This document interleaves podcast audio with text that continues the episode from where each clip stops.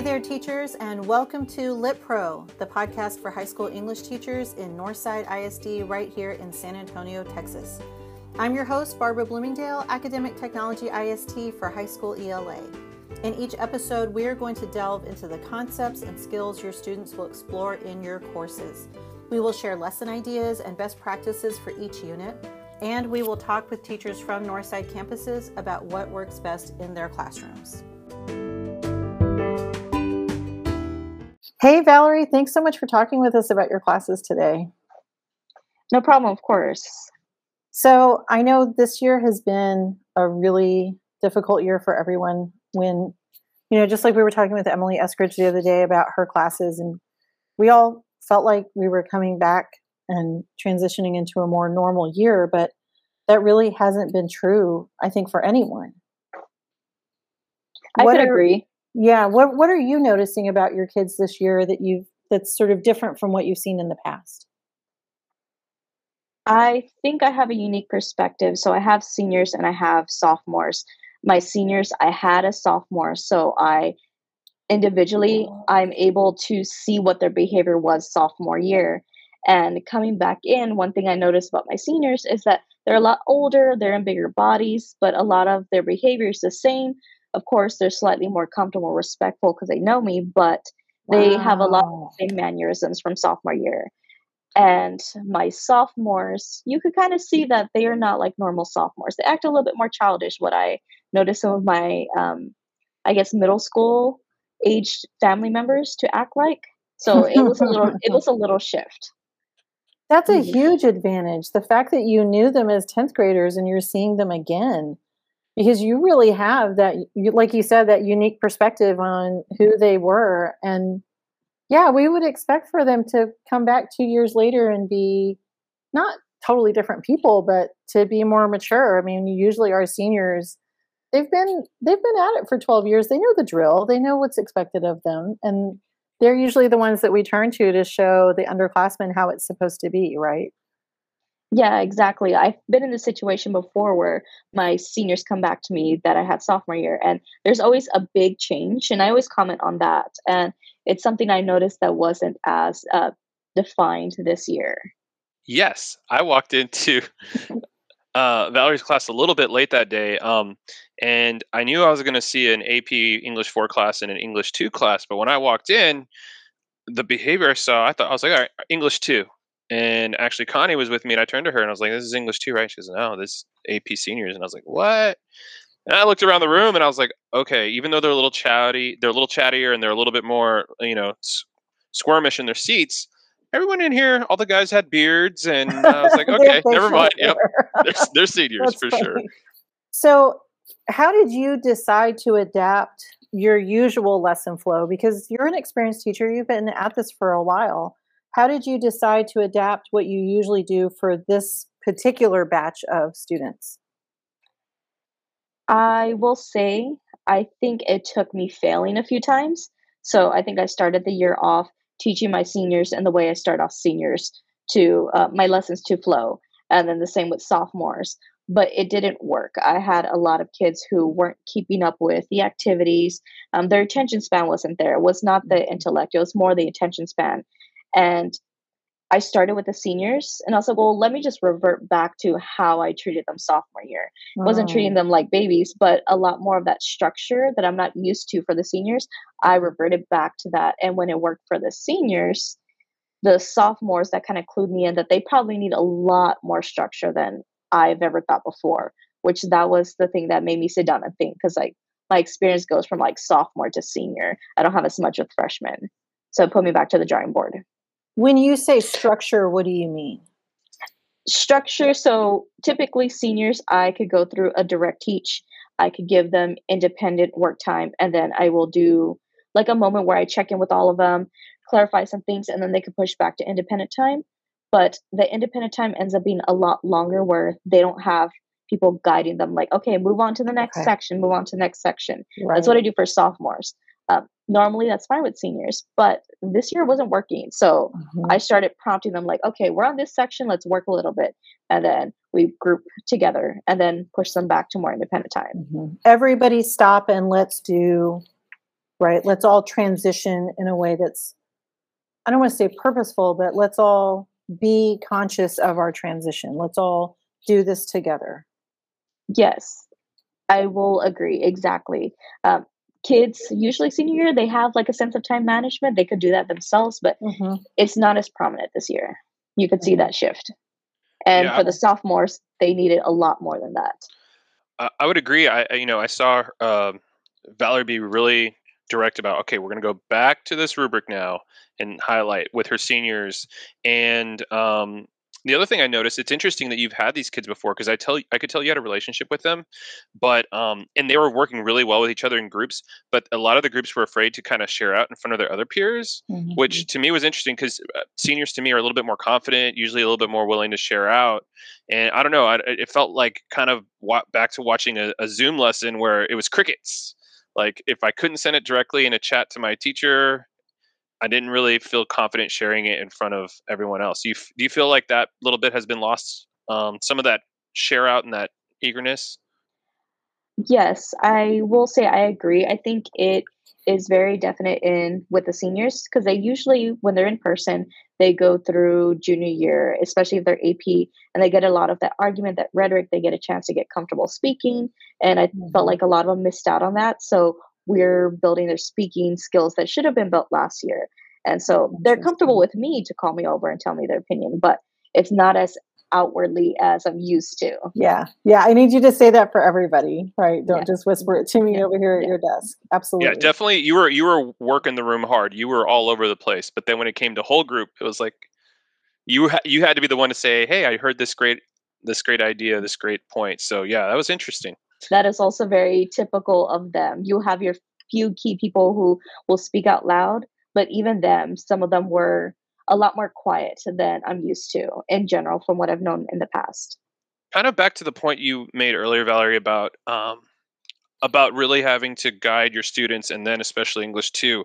I, you know, we were really interested in that lesson because that is a, a class where students um, did not pass English one, and so they're in there to gain back some of that English one credit through a credit retrieval situation. So um, we were a little nervous going into this year. You know, what what kind of um, behaviors would they have, both academically and socially? You know, are they going to be way behind?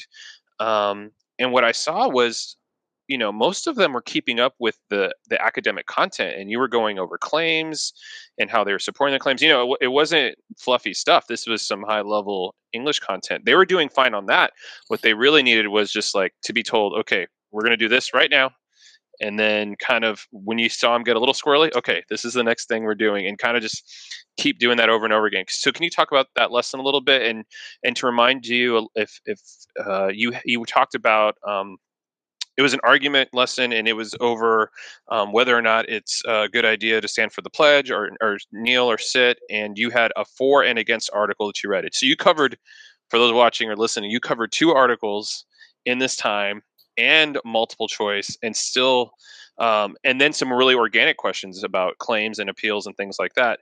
You covered so much content in this class period um, it was actually pretty incredible how much you were able to get done in 45 minutes. So i guess just talk about that kind of rapid fire movement with these kids that you kind of had to, to go through to, to have a successful lesson where they stayed engaged i think that's something that i did notice that a lot of them if i didn't provide a like continuous flow of things, I would lose them. Uh, normally, with sophomores, they get a lot of structure. I could kind of guide them through the lesson, the teaching, and then give them a small amount of independent time. But I realized this year that's kind of non-existent. They know the content enough. They, I could tell just by their responses here and there. But if I didn't even structure their independent time, I would lose them. So that's kind of what got me to do a lot more frequent lessons where they come in and there's something. It's kind of to anticipate like their squirrely moments. So when I picked this article, I knew it was a lot of reading. I knew they're going to go through skills they've covered before. They've proved to me that they know how to do it. But getting them to demonstrate was going to require me guiding them through almost every single question. And so yep. that's what got me to like, okay, I need to plan something for every second. And it, it works most of the time. sometimes they're still squirrely because mm-hmm. they they have so much energy and they need a lot of attention outside of the academics what i've noticed i you know i appreciate you saying that because you you you scaffolded the the process i mean the product sorry the process but not the product like you're still expecting them to deliver these high level mm-hmm. answers even though you know that they um, did not have successful grades in english mm-hmm. one but you were like uh, no you know this content so you respected them where they were at mm-hmm. and said i know you know this content that's not what you need mm-hmm. necessarily what you need is me to you know scaffold how long you're doing it and how you're doing it and one of the other things you did you know it was a pretty squirrely class but but you weren't afraid to embrace like good teaching. So the first thing you had them do is do a quick post-it response to something, and then get up and put it on the on the wall. And a lot of teachers, if they have squirrely students, you know, even myself in, included, back in the day, like. Oh, okay, if you're squirrely, I'm not letting you get out of your seat. And you're like, nope, nope. Squirrely kids actually need to get out of their seats. So I'm going right. to get you up and moving. And so I thought that was um, a risk that you took that that worked out really well. I think that's something that I think I learned early on, not just with this class, but like previous classes. My Squirrely's kids, if I get them to move, they're a lot less likely to interrupt me as often. They're they will always interrupt. I think it's their nature, um, and they kind of like need to work through that. But uh, that's why I kind of plan some of those things, get them moving. Um, I've had other lessons where they do the similar skills, but they have them moving around the room. And for some reason, that burns the energy that would have come across as like an interruption for the lesson. And so it helps, especially for those kiddos. And then we have a small class, so it kind of worked in our favor. And it was little things too, right? So get up and go put your post it on the mm-hmm. door, or now go get your writer's notebook, or put your notebook away, or and I'm with Tony. You know, in a normal year, we we would have tried to streamline those processes so that kids don't have as much chance to get up out of their desk and go bother their neighbor or go mess around in the corner or but this is a year when kids need that movement and and yeah i mean i'm with tony too. I'm starting to think i was doing it wrong all these years. I needed to give my kids that even if it was just a two minute state change that quick moment of movement so that they can break that you know they can enter that state in their brain so they can have that shift and then be more ready to connect and to engage and concentrate even longer.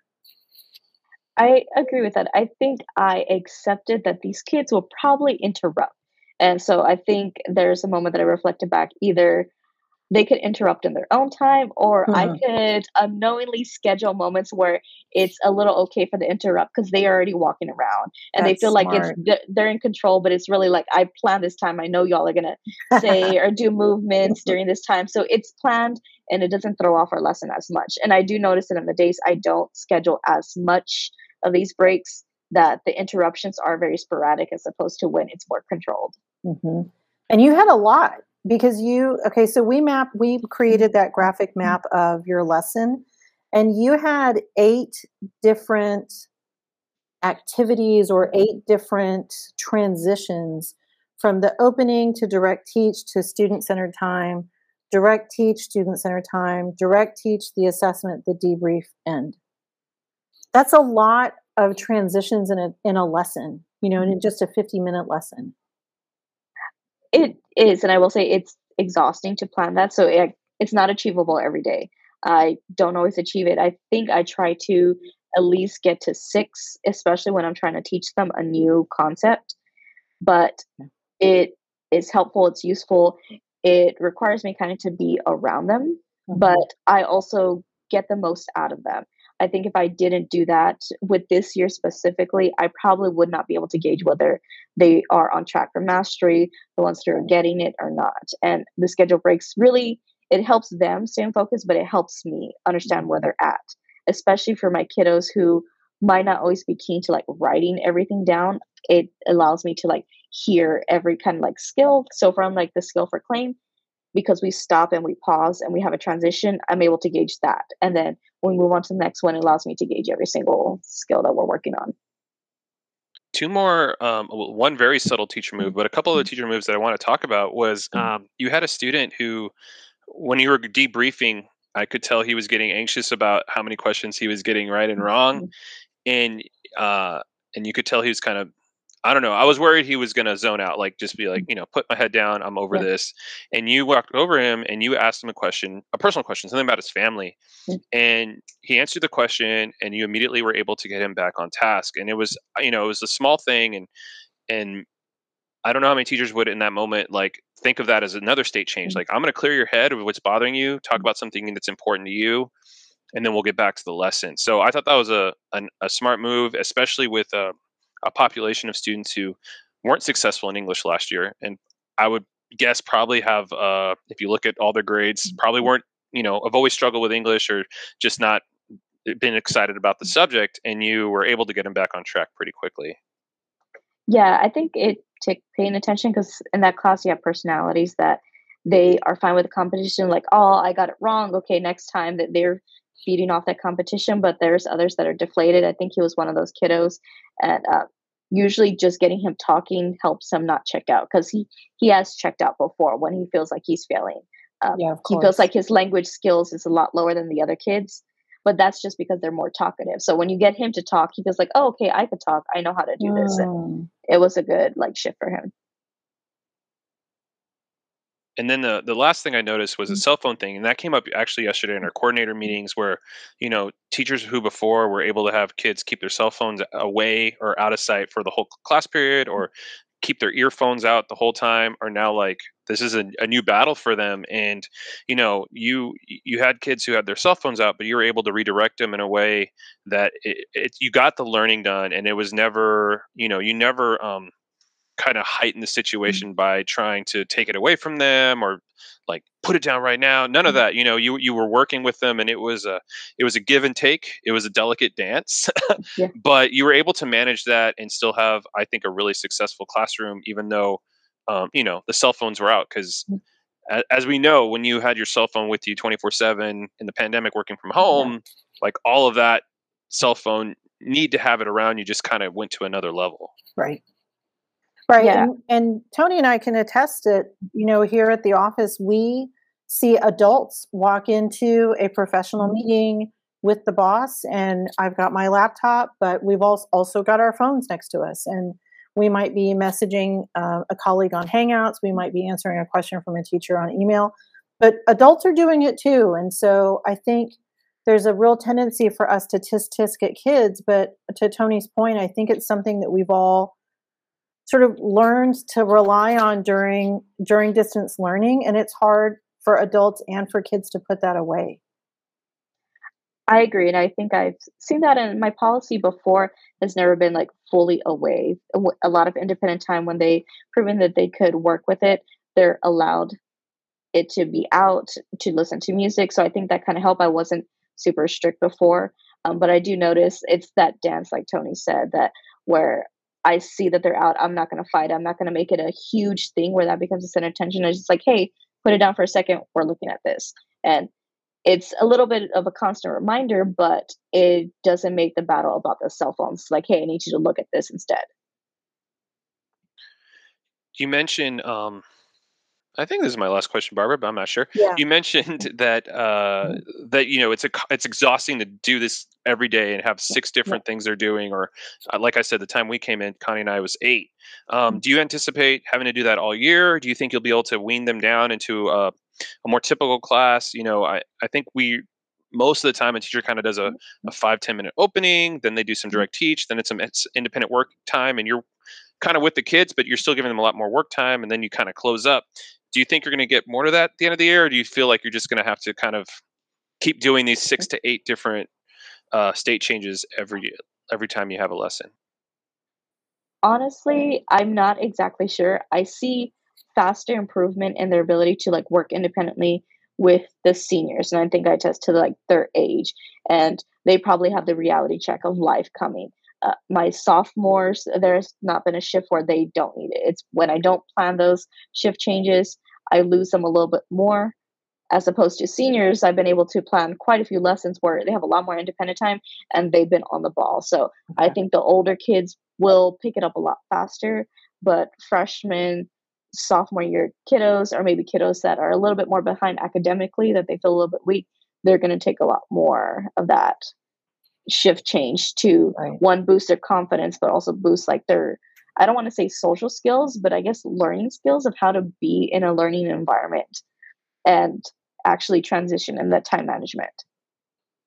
Yeah, and I think that makes perfect sense that we would expect and see our seniors can wean off of it a lot easier and then our younger kids our ninth and 10th graders and i think this is good advice for our middle school uh, colleagues as well but those ninth and 10th graders are going to need a lot more structure and a lot more purposeful transition in order to make their lessons work i love that you said a minute ago you know i've i've succeeded but i've also failed a lot and it's those times when i pull back too much when i don't have enough switch and transition and mental change where I feel like my lesson starts to, you know, I start to lose my kids and they're not as focused and engaged.